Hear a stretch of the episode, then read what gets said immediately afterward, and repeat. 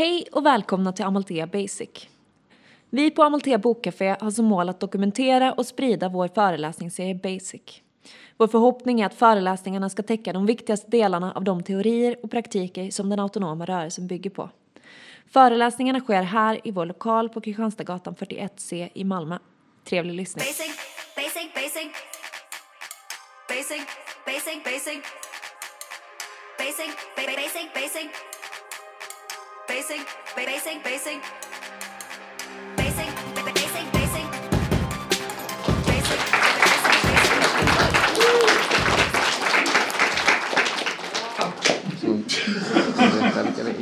Ja, det, nej.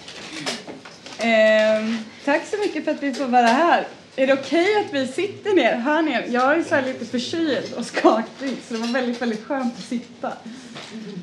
Martin satte sig också ner. Ja, vi sitter ner.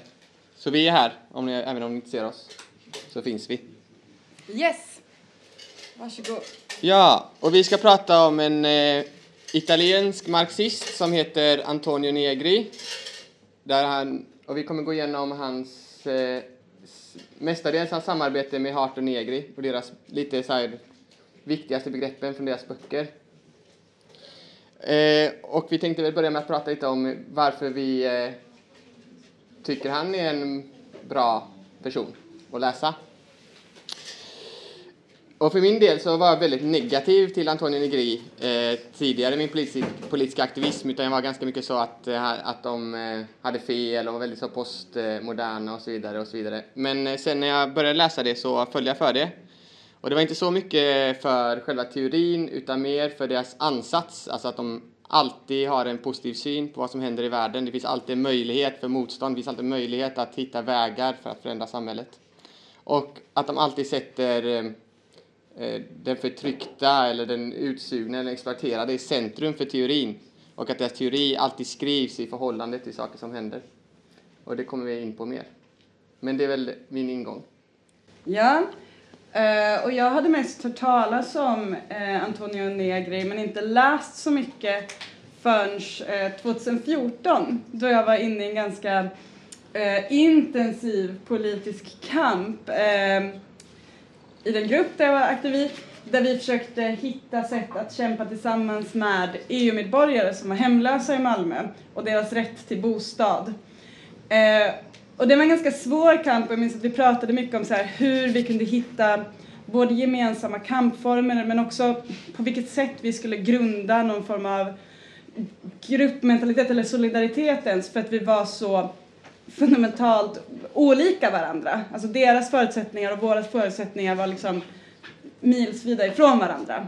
Så jag tänkte mycket på det här, så här, vad är ett politiskt subjekt, på vilka premisser kan man enas, hur kan man kämpa tillsammans även när man är olika.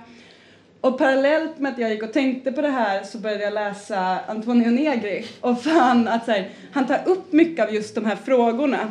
Hur kan man skapa nya politiska subjekt i en värld som inte ser ut som den brukade göra? Där vi har stora strömmar av migranter. Hur kan vi enas även om vi är olika? Vilka former av kamper kan vi föra tillsammans? Um, och precis som Martin sa så kände jag att genom att läsa dem så såg jag liksom nya öppningar och blev framförallt inspirerad att pröva nya saker och så här.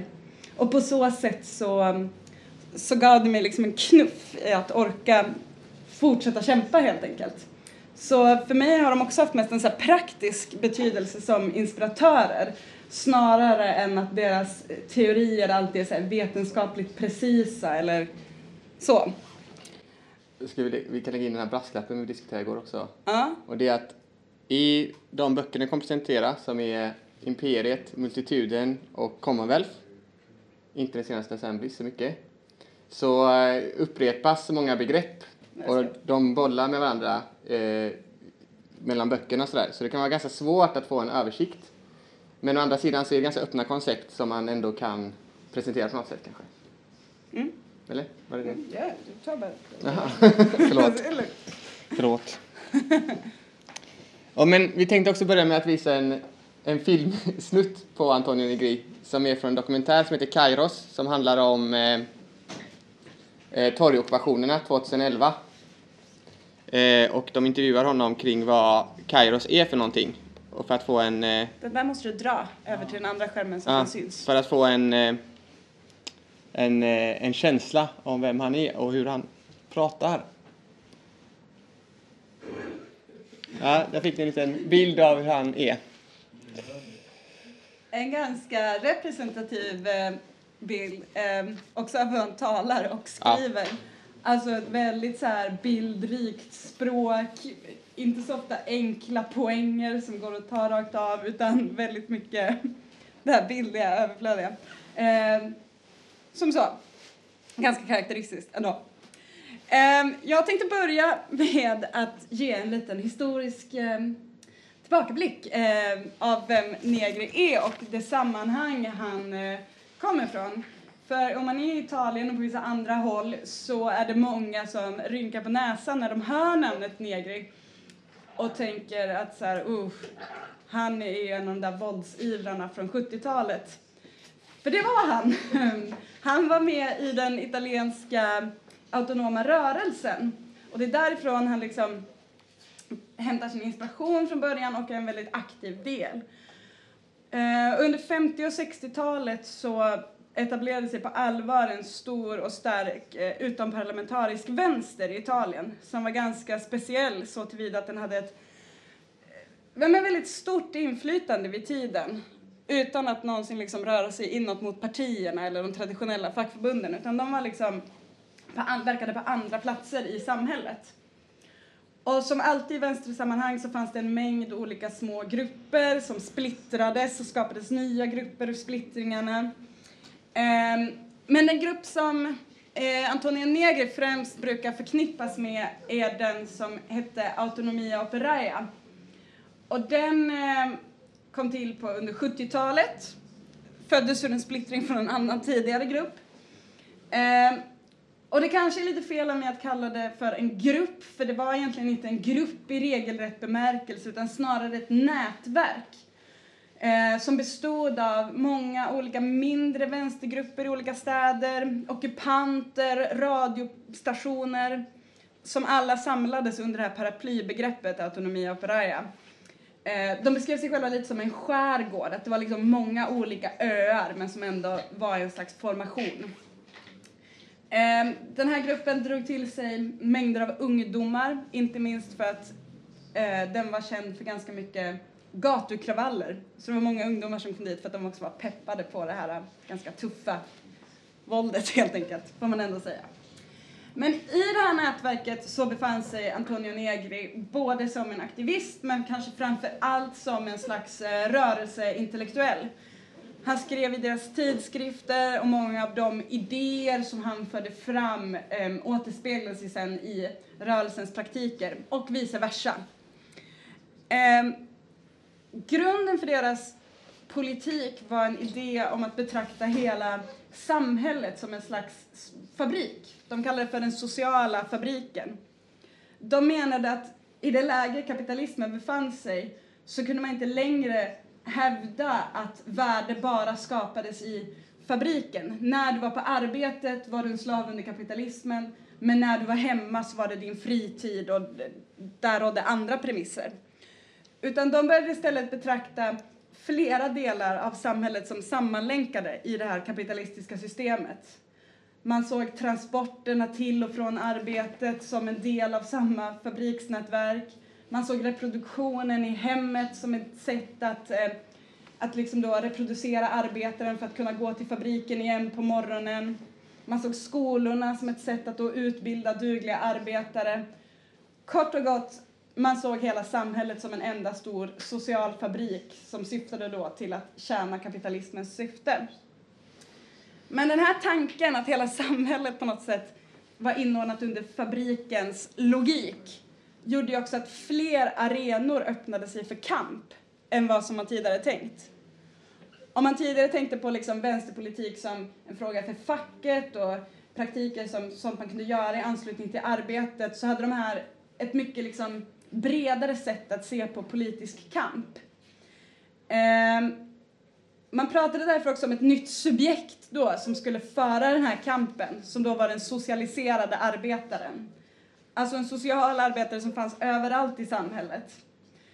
Det här subjektet fanns överallt där kamp fanns mot det kapitalistiska systemet, helt enkelt. Ehm, man gjorde ingen skillnad direkt mellan politisk eller ekonomisk kamp, så som tidigare gjorts mellan en uppdelning mellan fackföreningen å ena sidan och det politiska partiet å andra sidan. Eh, utan man såg helt enkelt på det mer brett. Eh, det här såg man liksom empiriskt i samhället när man såg att det fanns radikala studenter, radikala ungdomar, en gryende feministisk rörelse, en rörelse bland arbetslösa som alla ställde krav som på något sätt gick på tvärs med kapitalismens logik. Um, och Negri försökte då genom sina texter uppmana att man skulle följa de här kamperna som fanns på olika plan i staden, försöka ena dem. Um, och se både fabriken och staden som en arena för kamp helt enkelt. Ehm, den här tiden är förknippad med ganska många roliga aktioner därför som uppkom när man tänkte sig så här. Man vill helt enkelt eh, attackera kapitalismen mer direkt istället för att gå den här långa vägen genom institutionerna. Så några exempel som kan nämnas eh, är att man började med något som kallades för självreduktion. Som helt enkelt var, ja men om, om kapitalet inte ger mig mer av de pengar vi alla producerar, eller det värde vi producerar, så får man helt enkelt själv försöka reducera sina kostnader och ta tillbaka lite av det. Det här kunde yttra sig i massplankningar i kollektivtrafik, att man helt enkelt tog bort en kostnad för att transportera sig till sitt arbete. Eller proletärshopping, som man kallar det, att man massivt gick in på eh, köpcentrarna och sänkte priserna kollektivt. Att man helt enkelt tog en vara för det priset som man hade råd att betala och alla gjorde det. Så betalade 100 kronor mindre kanske. Man gjorde ockupationer, eh, man kravallade en hel del på gatorna, med mera. Så som ni hör så var det här en ganska radikal rörelse, eh, med samtida mått mätta i alla fall. Och den kulminerar 1977 med en rad av väldigt våldsamma kravaller som resulterar både i att aktivister dör, men även några eh, poliser. Då. Eh, och det här blir väldigt uppmärksammat och den italienska staten känner att de är i kris för de får inte bukt med det här. Så det leder till en våg av massgripanden som i princip krossar rörelsen. Och även Negri blir gripen eh, och han döms på ganska tveksamma grunder. Eh, främst genom att hans åklagare pekar på de texter han har skrivit som de menar har liksom legitimerat det här våldet och verkat uppviglande. Så han kastas i fängelse eh, och blir på något sätt då som en representant för allt vad den här rörelsen har gjort som staten då tycker är fel. Men i fängelset så ehm, latar han sig inte utan han börjar läsa filosofi, samtida politiska tänkare och skriver en rad rätt så här, obskyra politiska texter. Ja, han fick väl inte läsa alltså, politisk teori så han började läsa Bibeln ganska mycket och sådär typ 1600-talsfilosofer. Ja, och... sånt fick han läsa, så det var liksom hans fängelsetid. Sådär. Ja, så de texterna som vi alltså inte kommer gå igenom är hans eh, svåraste, kan man nog lätt säga. För det är så här, samtida tolkningar av Spinoza, 1600-talsfilosof och lite annat. Han läser Descartes. Och, ja. Men ja. Nej. Men ja, åter till samtiden. Eh, och det senaste har Negri eh, samarbetat med en eh, amerikansk litteraturvetare som heter Michael Hart. Och det är kanske främst sen han började samarbeta med honom och släppte böckerna Imperiet och Multituden som han blev en riktigt så internationell kändis. Och det är då främst om de här böckerna vi ska prata om. Eh, det finns en grundtanke, eller ett slags patos från 70-talet som löper lite som en röd tråd genom alla de här böckerna. Eh, och det är att motståndet alltid är primärt i förhållande till makten. Eller att arbetarklassen är primär i förhållande till kapitalismen. Med detta menas att istället för att se så här, kapitalet som en motor som driver utvecklingen framåt så ser man snarare att det är arbetarklassen och dess motstånd som hela tiden tvingar kapitalismen att ändra sig, att utvecklas för att kväsa det. Så en liksom grundidé med alla de här böckerna är att för att förstå hur världen utvecklas, för att förstå vad som händer, för att förstå hur makten ser ut idag, så måste man hela tiden ta spjärn mot vilket motstånd det finns. Hela tiden bolla sina idéer, koncept, sin förståelse av omvärlden genom att titta på så här, hur ser motstånd ut. Och det märks ganska tydligt i de här böckerna och de formas väldigt mycket av de pågående sociala rörelser som existerar vid tiden. Så den första boken, Imperiet, är mycket en så här frukt av tidens globaliseringsrörelse. Medan den senaste, Assembly, håller mer på med torgrörelsen 2011 och den typen av rörelser. Så de följer liksom stora globala rörelser som sker. De tar upp lite olika teman. Imperiet i mångt och mycket ett försök att så här, analysera kapitalismen och världsordningen av idag. Alltså den ser ut på ett ganska annorlunda sätt än hur den såg ut när Marx skrev exempelvis. Men samtidigt så använder vänstern ofta Marx gamla begrepp rätt okritiskt när man analyserar sin omvärld. Och här försöker Michael Hart och Negri analysera så här, hur har kapitalismen förändrats? Hur fungerar makt idag? Hur kan vi förstå hur motståndet formas av det och hur kan vi tänka framåt utifrån det? Som det är liksom den nya settingen i världen som tecknas i imperiet så fokuserar multituden på det nya politiska subjekt som ska agera för att då krossa den här nya maktordningen. Vilka är det? Om världen har förändrats och det kanske inte finns på ett lika entydigt sätt en industriarbetarklass som ska vara det enda revolutionära subjektet idag som på Marx tid. Vilket är då det nya subjektet? Hur kan vi förstå det? Commonwealth fokuserar å sin sida på själva projektet.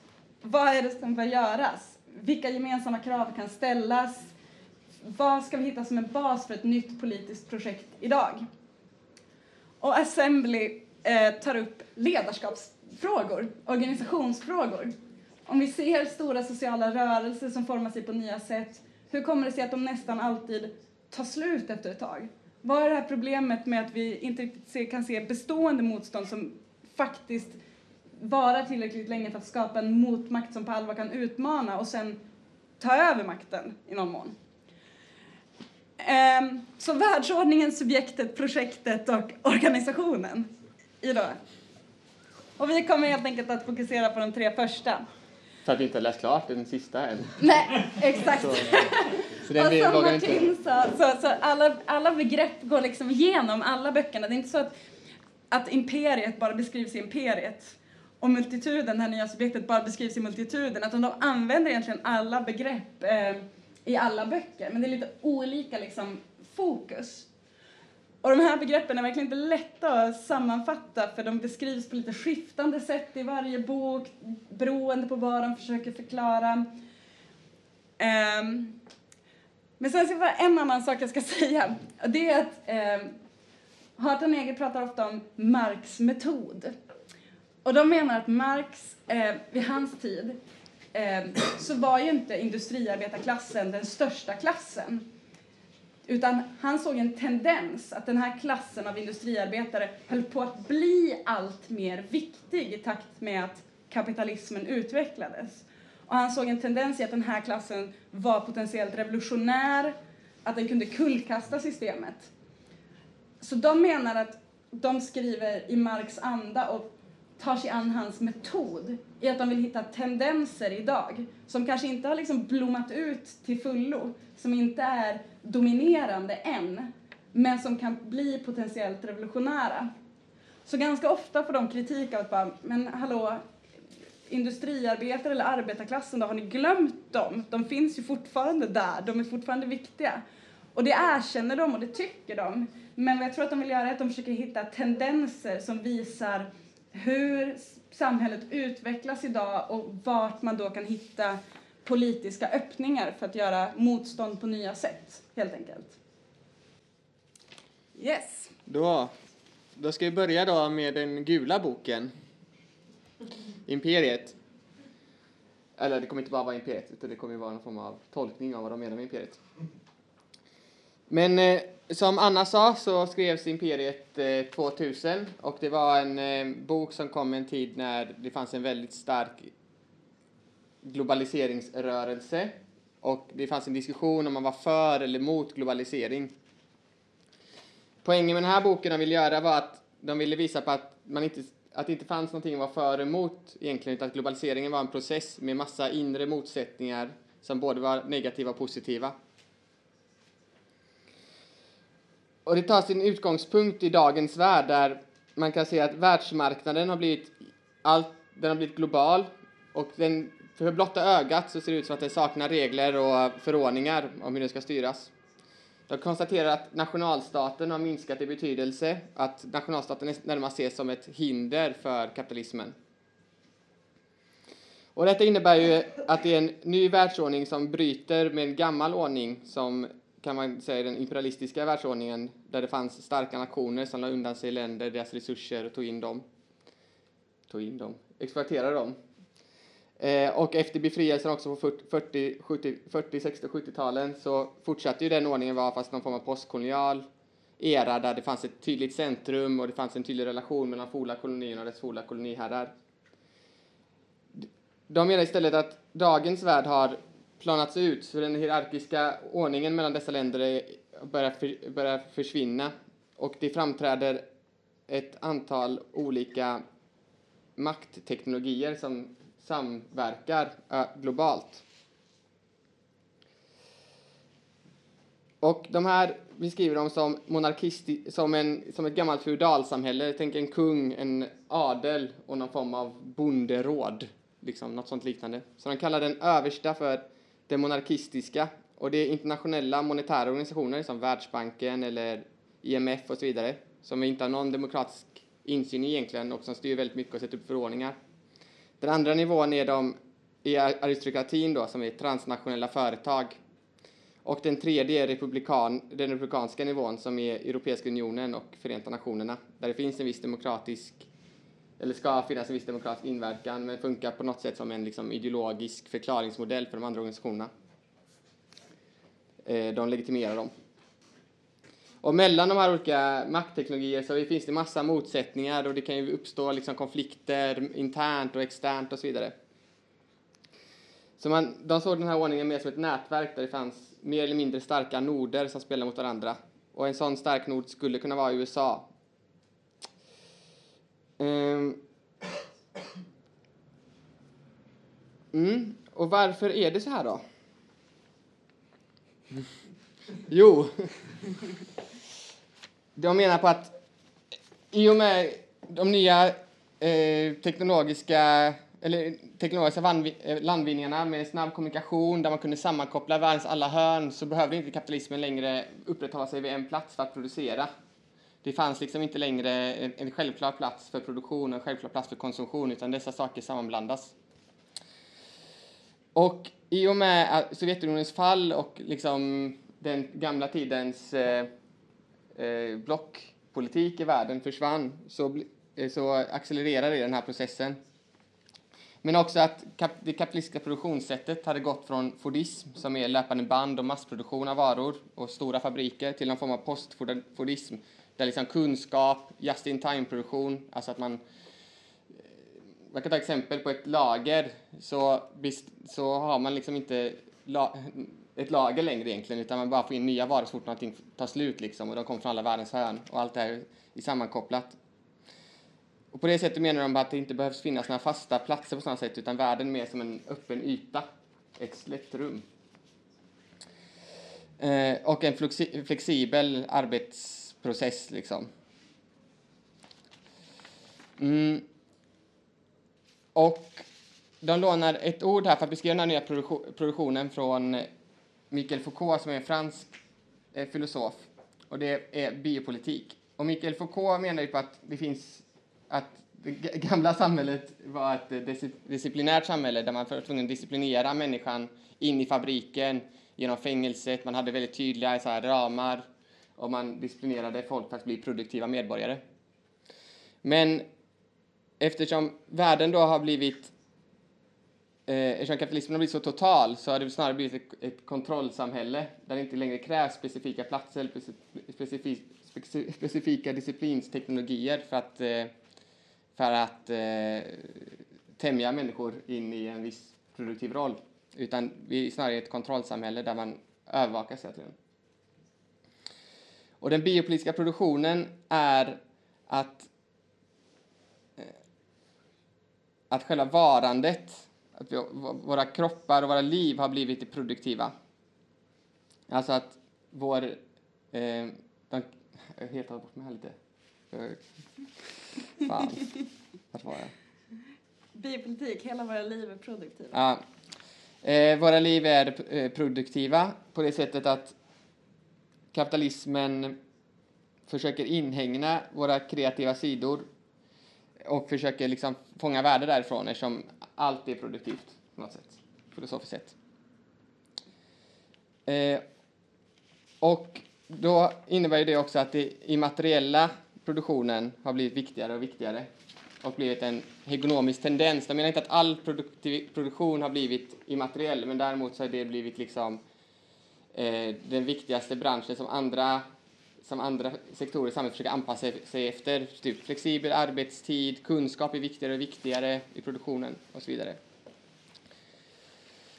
Och för att ge ett exempel på det här, förlåt jag tappade bort mig där, men för att ge mig ett exempel på det här så har vi tagit, så har vi tagit en beskrivning av Sant eh, Möllan från en eh, vad heter det? Mäklarfirma. Mäklare, mäklarfirma. Och det står i södra innerstaden i Malmö är en sprudlande stadsdel som fylls av vacker arkitektur, Sveriges äldsta folkpark och Malmös matmecka, Möllevången. Här bor det många yngre, vilket givetvis har satt sin prägel på området. I stadsdelen finner du mängder av kaféer, restauranger och andra mötesplatser samt ett rikt kulturutbud med konst, film, teater och musik.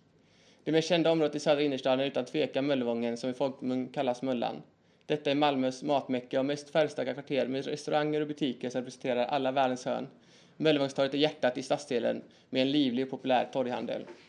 Så om hela livet har blivit produktivt, liksom, att vi alltid producerar värde, så är det här ett sätt för kapitalismen att inhägna det genom att värdet på ett fastighet till exempel sätts av oss som rör oss i området. När du målar graffiti på en vägg kan det också användas i en annons för att sälja området till exempel.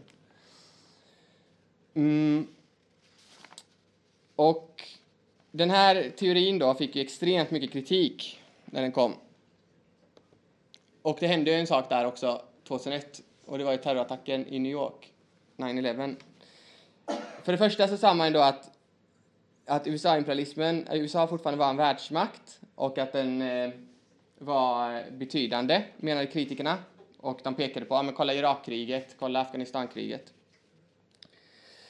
Och detta menar Harton Negri inte stämmer, utan snarare att det permanenta kriget har liksom inkommit som en eh, ideologisk överbyggnad till imperiet. Och det eh, permanenta kriget är då krig mot terrorismen som skilde sig mot andra krig med att det inte hade något slut. Det fanns liksom ingen slutpunkt och det var ingen tydligt utpekad fiende utan en terrorist kan vara vem som helst egentligen.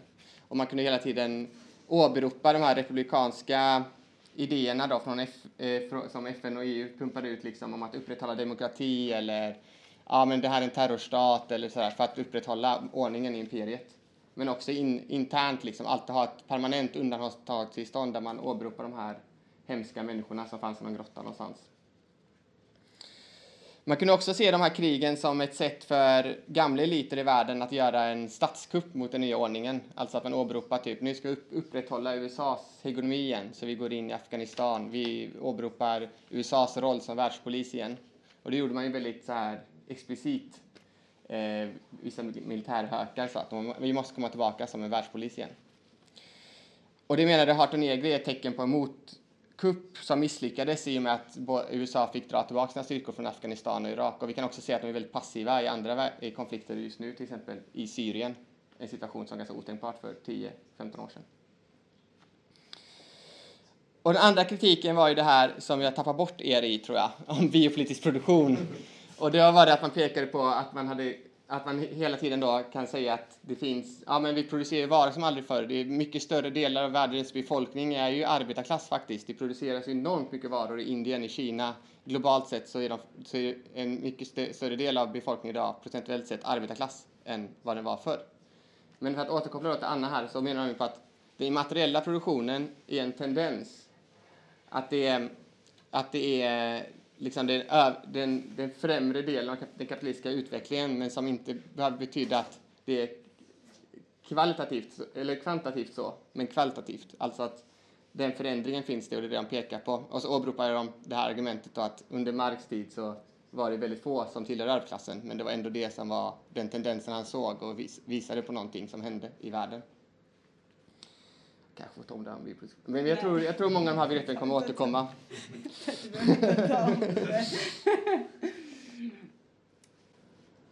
ja, eh, då ska jag prata lite om multituden.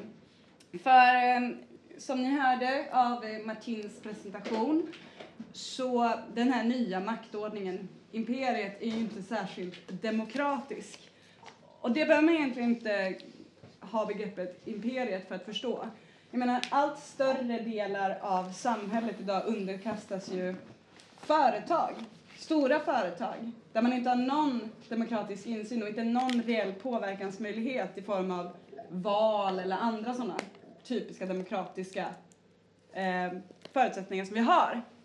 Och dessutom så har ju, precis som Martin sa, nationalstaten mindre och mindre att säga till om i förhållande till stora företag bland annat. Man vill ha en politik som gör att företag stannar, för utan dem så står man ganska pank till slut. Så även möjligheten att faktiskt påverka genom valdeltagande och så menar Hartonegri minskar. Så själva projektet med multituden, den här boken, är egentligen ett demokratiprojekt beskriver de det som. De vill hitta nya sätt att tänka kring demokrati och hitta nya vägar för att kunna återta demokratin. Man vill hitta liksom en ny grundval för ett demokratiprojekt. Hur ut, återtar vi de områden vi har förlorat? Eh, som tidigare vi hade kanske demokratiska möjligheter att påverka men som vi inte längre har. Hur utökar vi demokratins områden?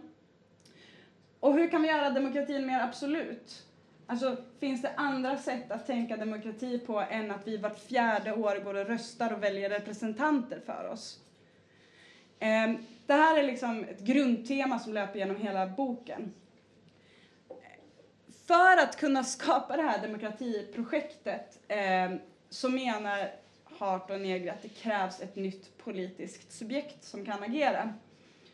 De menar att de traditionella politiska subjekten, och här nämner de främst folket, å ena sidan alltså det nationella folket som någon form av politiskt subjekt, eller arbetarklassen mer i Marx mening, att båda de är ganska olämpliga för det här nya demokratiprojektet.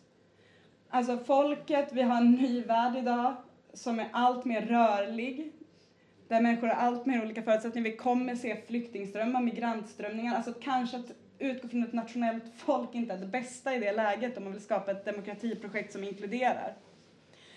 Arbetarklassen, det begreppet i strikt marxistisk mening, är de också lite kritiska mot, eh, vilket jag kommer återkomma till. Och de menar att allt fler inte känner igen sig i att så här, men jag är på fabriken, andra delar min situation och därför ska vi agera tillsammans. De menar att det är många idag som är arbetslösa, prekärt anställda, flexibelt anställda som på, inte riktigt inkluderas i det här begreppet. Men framför allt så menar de att båda de här två kategorierna hela tiden går ut på att människor ska identifiera sig med en grupp, folket eller klassen, genom en enhet, liksom, en minsta möjliga gemensam nämnare i de här kategorierna. Så syftet med det här eh, begreppet multituden är egentligen att hur man kan få en social mångfald alltså mängder av olika typer av människor med olika erfarenheter att kunna börja kommunicera och agera tillsammans utan att behöva göra avkall på skillnaderna dem emellan. Ehm, det vill säga, kan vi skapa ett nytt politiskt projekt med förmåga att agera utan att reducera det till en enhetlig kategori som folket eller klassen? Och att lyckas göra det här, både i teori och praktik, menar Harton Negri då är centralt Ehm, en central utmaning idag för hela demokratin. De skriver multitudens utmaning är idag demokratins utmaning. Eh, jag är inte klar med den där sliden kan jag säga. Eh, eh, men det här med klassbegreppet då. Eh, Negri menar att klass idag har förändrats eh, och att Marx klassbegrepp är i behov av att revideras. För att den helt enkelt inte beskriver hur arbete fungerar idag eller hur folk faktiskt har det. Ehm, för det första så menar de att hela samhället på ett annat sätt är produktivt idag. Och här känner vi igen den här tanken om den sociala fabriken. Att det inte bara är de som producerar varor som kan generera ett mervärde som är produktiva idag, utan att allt fler producerar genom att bara vara i ett område och skapa en mysig stämning, eller genom att Ehm, skapa nya kreativa idéer. Alltså att mycket mer av vår ekonomi är kunskapsbaserad på ett sätt som inte Marx begrepp riktigt fångar.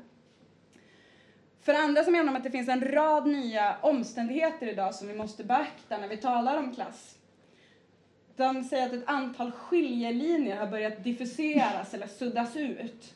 Så som att gränsen mellan att vara anställd eller arbetslös idag inte alltid är så tydlig. Här kan vi ta om man har en sån anställning att man får ett sms på morgonen om att man kan komma in på timmar. Det är ett typiskt sånt gränstillstånd. Är jag anställd eller är jag arbetslös? Det får jag veta först på morgonen. Antingen är jag arbetslös den här dagen eller så har jag ett jobb. Det finns ingen tydlig så här, jag har ett jobb-känsla i den situationen. Men man är ju heller kanske inte helt arbetslös. På samma sätt menar de att gränslinjerna mellan arbetstid och fritid har börjat luckras upp med det att allt fler ständigt ska vara on call, att kunna släppa allting och jobba när som helst, eller att man ständigt ska kunna ha mobilen på för att invänta nya mejl eller kanske behöva göra någonting på kvällen. Att mer och mer börjar hela dygnet bli liksom en blandning mellan arbetstid och fritid för en stor del av befolkningen. Sommartim är var inne på, gränserna mellan vad som är produktivt eller icke-produktivt arbete blir konstigare och konstigare i takt med att eh, kapitalet och finansbranschen blir större. Alltså, vem har gjort det produktiva arbetet som gör att ett område eller fastigheter i ett område har så högt värde?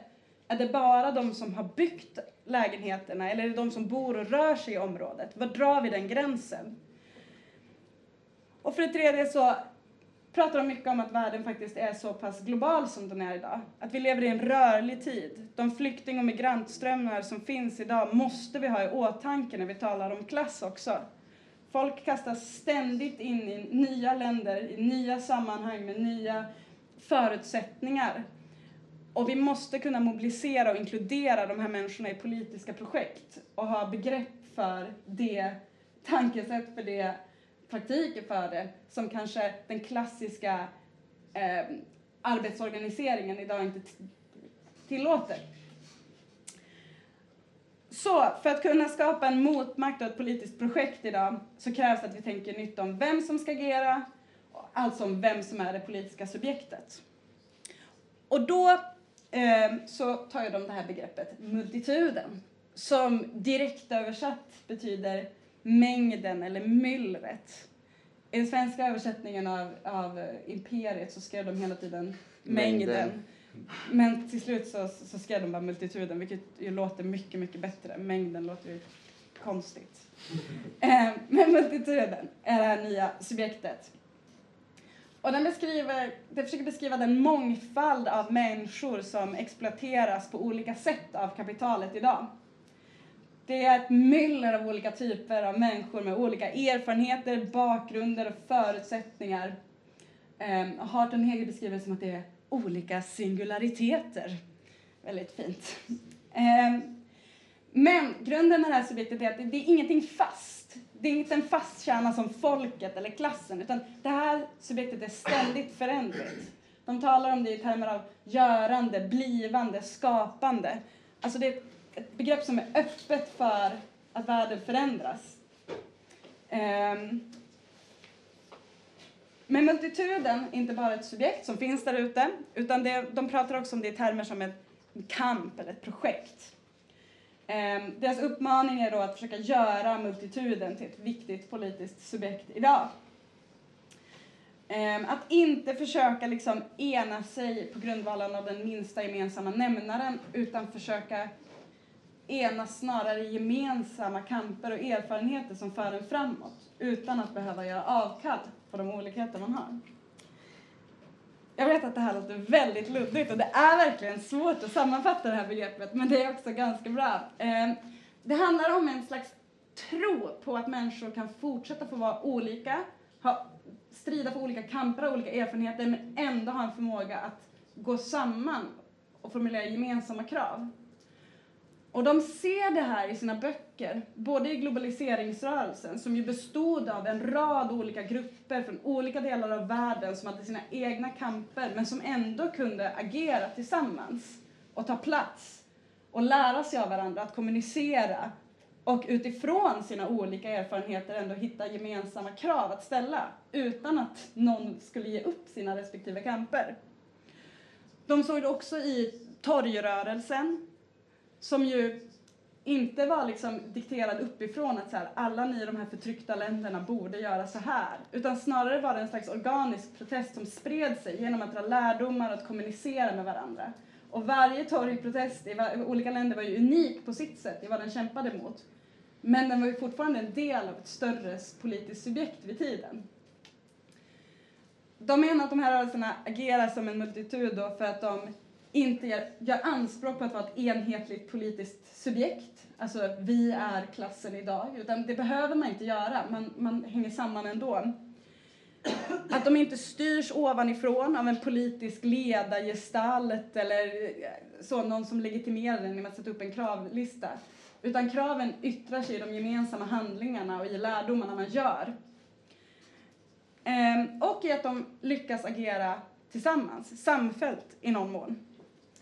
Eh, de kommunicerar med varandra, man lär sig av varandra, det är ett projekt som bildas. Och här menar jag inte, när jag har det att de så här hypar spontaneitet, att bara wow, nu händer det här och det sprider sig organiskt och det är så det ska ske. Utan snarare att vi kan bygga den här typen av projekt också såklart. Eh, men de menar att den här typen av kamper, kanske inte just som de två exempel jag gav, men alltså det här sättet att tänka kring hur rörelser kan formas och hur man kan gå samman är centralt för att kunna utmana maktordningar idag och centralt för att kunna skapa en ny typ av demokrati. Att ingen av de här exemplen jag gav blev särskilt beständiga då, att, så här, eh, det är ett problem de då försöker lösa i Assembly. Så det kommer. Men multituden är ju då ett klassbegrepp också. Eh, och klass betyder ju ställning i produktionen. Alltså arbetarklassen får ju sin mening för att den är central i den kapitalistiska produktionen, den skapar värde, därför är den essentiell för kapitalismen. Men eh, multituden då? Det är lite mer diffust, de har ingen så här given spontan ställning i den här produktionen. Jo, menar då 18 negrer, det har de. För att multituden producerar det gemensamma, säger de. Det gemensamma är både produkten av multitudens arbete och det som i framtiden då ska förvaltas av multituden som ett slags demokratiprojekt. Och det här blir kanske tydligast i förhållande till det som Martin pratade om, eh, det immateriella arbetet. Ehm, de menar att arbetets karaktär idag förändras så att det blir allt mer immateriellt av sin karaktär.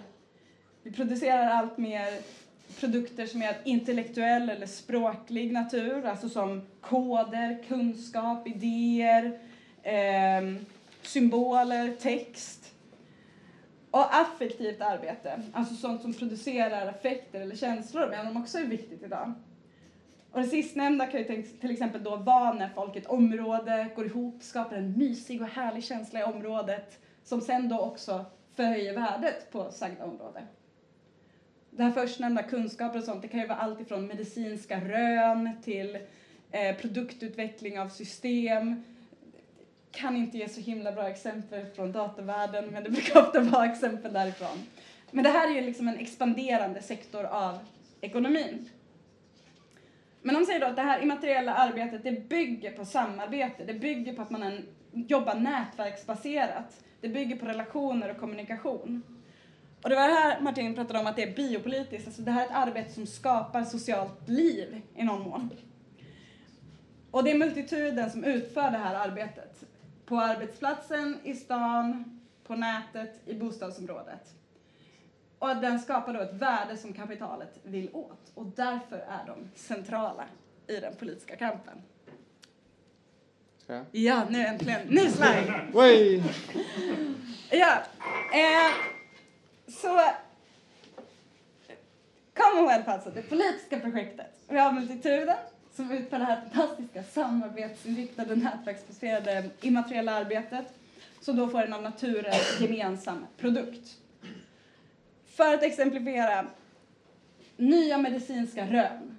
Det bygger på att vi har ett stort forskarsamfund som kan bygga vidare på varandras idéer, ha ett fritt idéutbyte. Man tar någons idé, vidareutvecklar den och sen till slut får man fram ett nytt medicinskt rön som kan leda till en medicin. Men det här idéutbytet som leder fram till det, det är av, liksom, av naturen gemensamt. Och idéerna som skapas, alltså nya rön att här, den här antibiotikasvampen motverkar sjukdomar, är kanske en sån insikt. Den idén kan ju sedan andra ta och använda sig för att bygga vidare på. Det blir liksom en gemensam produkt också. Ett annat exempel som brukar nämnas är Wikipedia, där alla bidrar för att skapa någonting som sen blir gemensamt för alla att använda sig av. Också en sån gemenskapande produktion där produkten är gemensam. Ehm, med de här produkterna som skapas på det här sättet så har de det gemensamt att det är inte så lätt att hitta en äganderätt till det. Alltså någonting som alla har lagt in olika mycket i för att framställa och som sen kan användas av alla så är det svårt att tänka äganderätten i förhållande till det. Ehm, de här produkterna kännetecknas också av ett överflöd. Alltså produktionen av koder, av idéer, av sånt här, av, av stäm, en stämning i ett område. Det är ett överflöd i den typen av produkter på ett annat sätt än vi har producerat x antal bilar. Så produkterna är gemensamma och de kännetecknas av ett överflöd. Så hur kan då kapitalet tjäna på det här? Det är ju väldigt svåra produkter att liksom ta och sälja. Harton Negri beskriver det som att kapitalet har blivit som en parasit idag. Alltså den kommer och så försöker den inhägna de här typerna av produkter för att kunna få ett värde från dem. Eh, den suger ut värde genom att inhägna eller avgiftsbelägga eller frånta det värde som skapats av andra. Så om ni tar liksom fildelning på internet som började som ett fritt och ömsesidigt behov där man bytte ut det, det blev liksom en gemensam produkt. Så kan kapitalet försöka inhägna det här genom att skapa tjänster som Spotify och avgiftsbelägga det. Så att helt plötsligt blir en del av det inhägnat och man skapar värde åt någon annan. Eller man kan ta fröstammar som exempel. Alltså när bönder under generationer har liksom kultiverat fröer, odlat fram det, det bygger av generationer av kunskap, något man har gjort gemensamt, så kan ett resursstarkt företag komma in och plötsligt avgiftsbelägga, ta patent på fröet, avgiftsbelägga det och tvinga samma bönder att betala för de fröer de själva varit med och, och framta. Det här är en ganska vanlig process idag, det är inte så här sjukt exempel jag har hittat på, utan det händer i stora delar av världen. Ehm, men vi kan också ta fastighetsmarknaden. Ehm, när en liksom, fastighetskapitalist kommer och säljer ett område på grund av dess fina stämning som då har skapats av människor som bor där, vilket tilltalar en eh, köpstarkare grupp att flytta dit och följden blir att bostadspriserna höjs och de som inte har råd att stanna trängs undan. Så det här menar de är liksom kapitalismens numera parasitära förmåga, att den liksom kommer utifrån och bara "Äh", köper upp saker, avgiftsbelägger det och suger ut värde av sånt som egentligen alla har varit med och skapat. Men som alltid så hittar liksom Negro och Hart ändå positiva grejer med det här. För det låter ju väldigt negativt och hemskt. Men de bara, ja men det finns bra saker också nu som vi kan se som öppningar.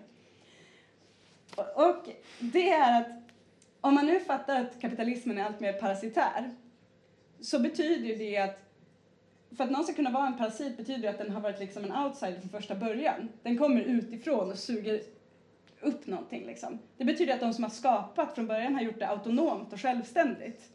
Kapitalismen är överflödig för att skapa de här värdena egentligen. De kommer ju bara i efterhand och liksom tar det.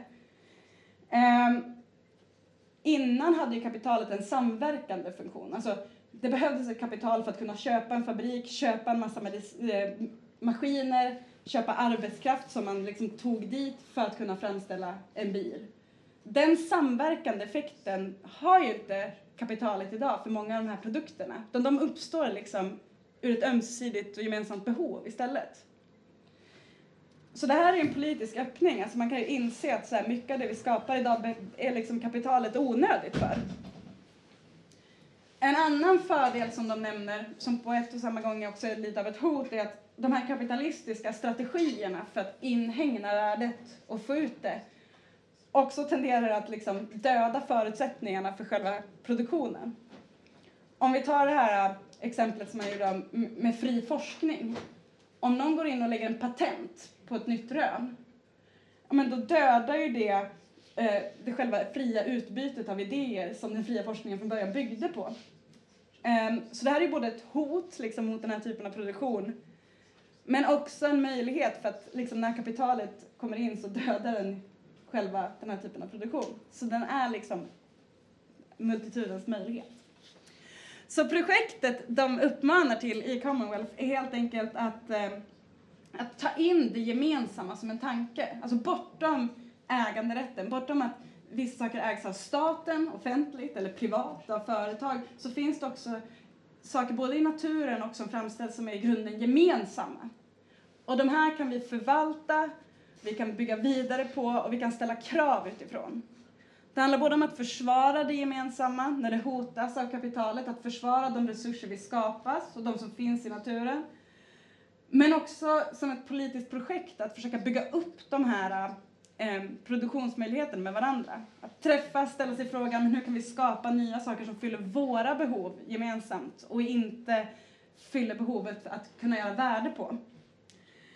Eh, men också som jag sa innan, hur multituden kan agera ihop, så pratar de om att det är mycket på grund av det här gemensamma. Att multitudens handlingar som socialt subjekt förutsätter det här gemensamma. Det är just det gemensamma som gör det möjligt för multituden att skapa samarbeten och kommunikation mellan liksom olikheter och kunna ställa krav utifrån. Så det är där de finner grunden för att kunna skapa något nytt.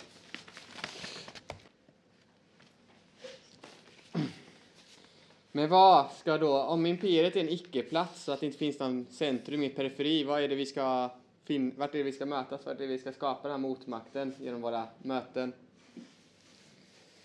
Och i Commonwealth, som Anna precis har redogjort för väldigt fint här, så eh, finns det ett bra begrepp som jag tycker man kan ha med sig och, och kan ge en ökad förståelse för vad man skulle kunna handla politiskt. Och det kallar de för metropolis. Metropolen helt enkelt. Och de menar på att metropolen motsvarar vad fabriken var för arbetarklassen, den industriarbetarklassen är staden för multituden. Och fabriken, menar Negra Hart, hade tre olika centrala aktiviteter för arbetarklassens kamp och liv. Deras produktion, man producerade varor där, man fick ut sin lön. Deras möten, man skuffade ihop massa människor på en plats, uppstod massa möten som ledde till liksom radikala tankar, nya idéer, eh, nya visioner om hur saker och ting skulle kunna styras. Och deras organisation, facken uppkom, arbetarrörelsens partier uppkom och också deras motstånd då, eh, strejker, blockader och så vidare. Och de menar då på att metropolen är platsen för det här, för multituden. För det är här som eh, den biopolitiska produktionen blir till genom alla de här mötena, genom att gemensamma skapas. Och det är här också som motståndet blir mot den här nya ordningen. Och hur kommer då det här motståndet?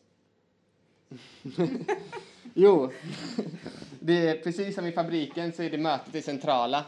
Att det, eh, man träffas, man går samman. Och staden hade precis innan en eh, tre, den delade också in i tre olika liksom, eh, utvecklingsområden. Att först var staden en kommersiell plats där produkterna kom utifrån under jordbrukssamhället, men man producerade inte i staden. Under industrikapitalismen så var ofta fabrikerna placerade i närheten eller i staden och blev en plats. för den. Och nu är det en biopolitisk plats genom att det är så pass mycket människor helt enkelt som träffas och så mycket kreativitet som kapitalismen kan inhägna.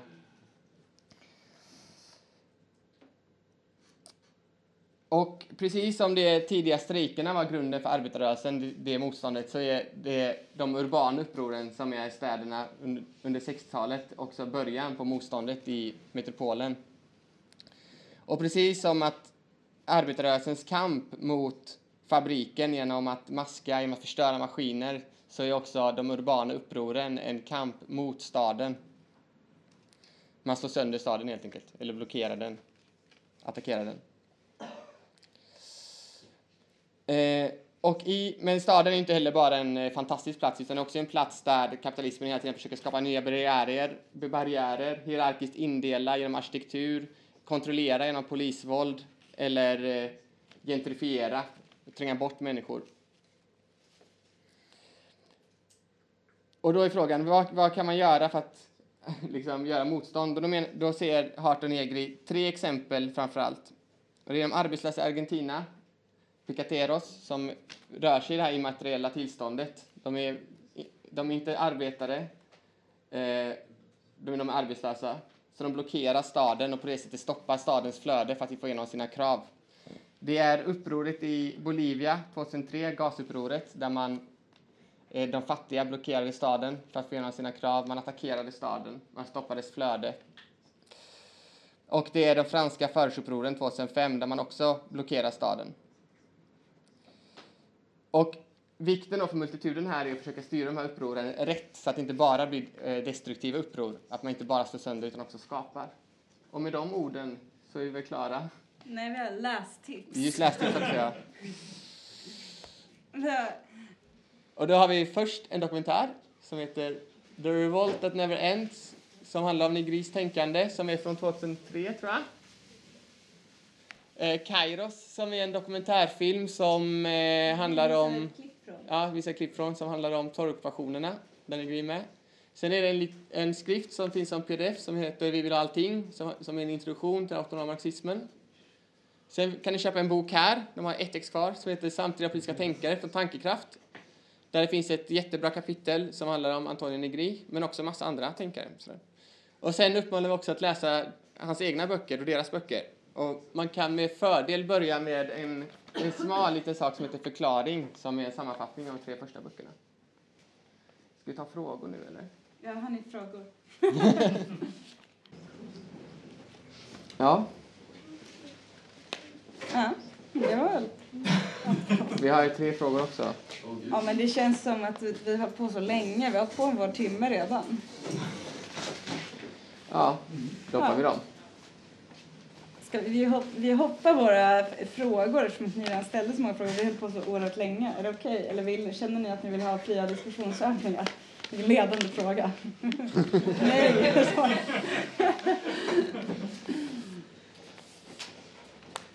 mm, men då tackar vi för oss. Ja, tack så mycket.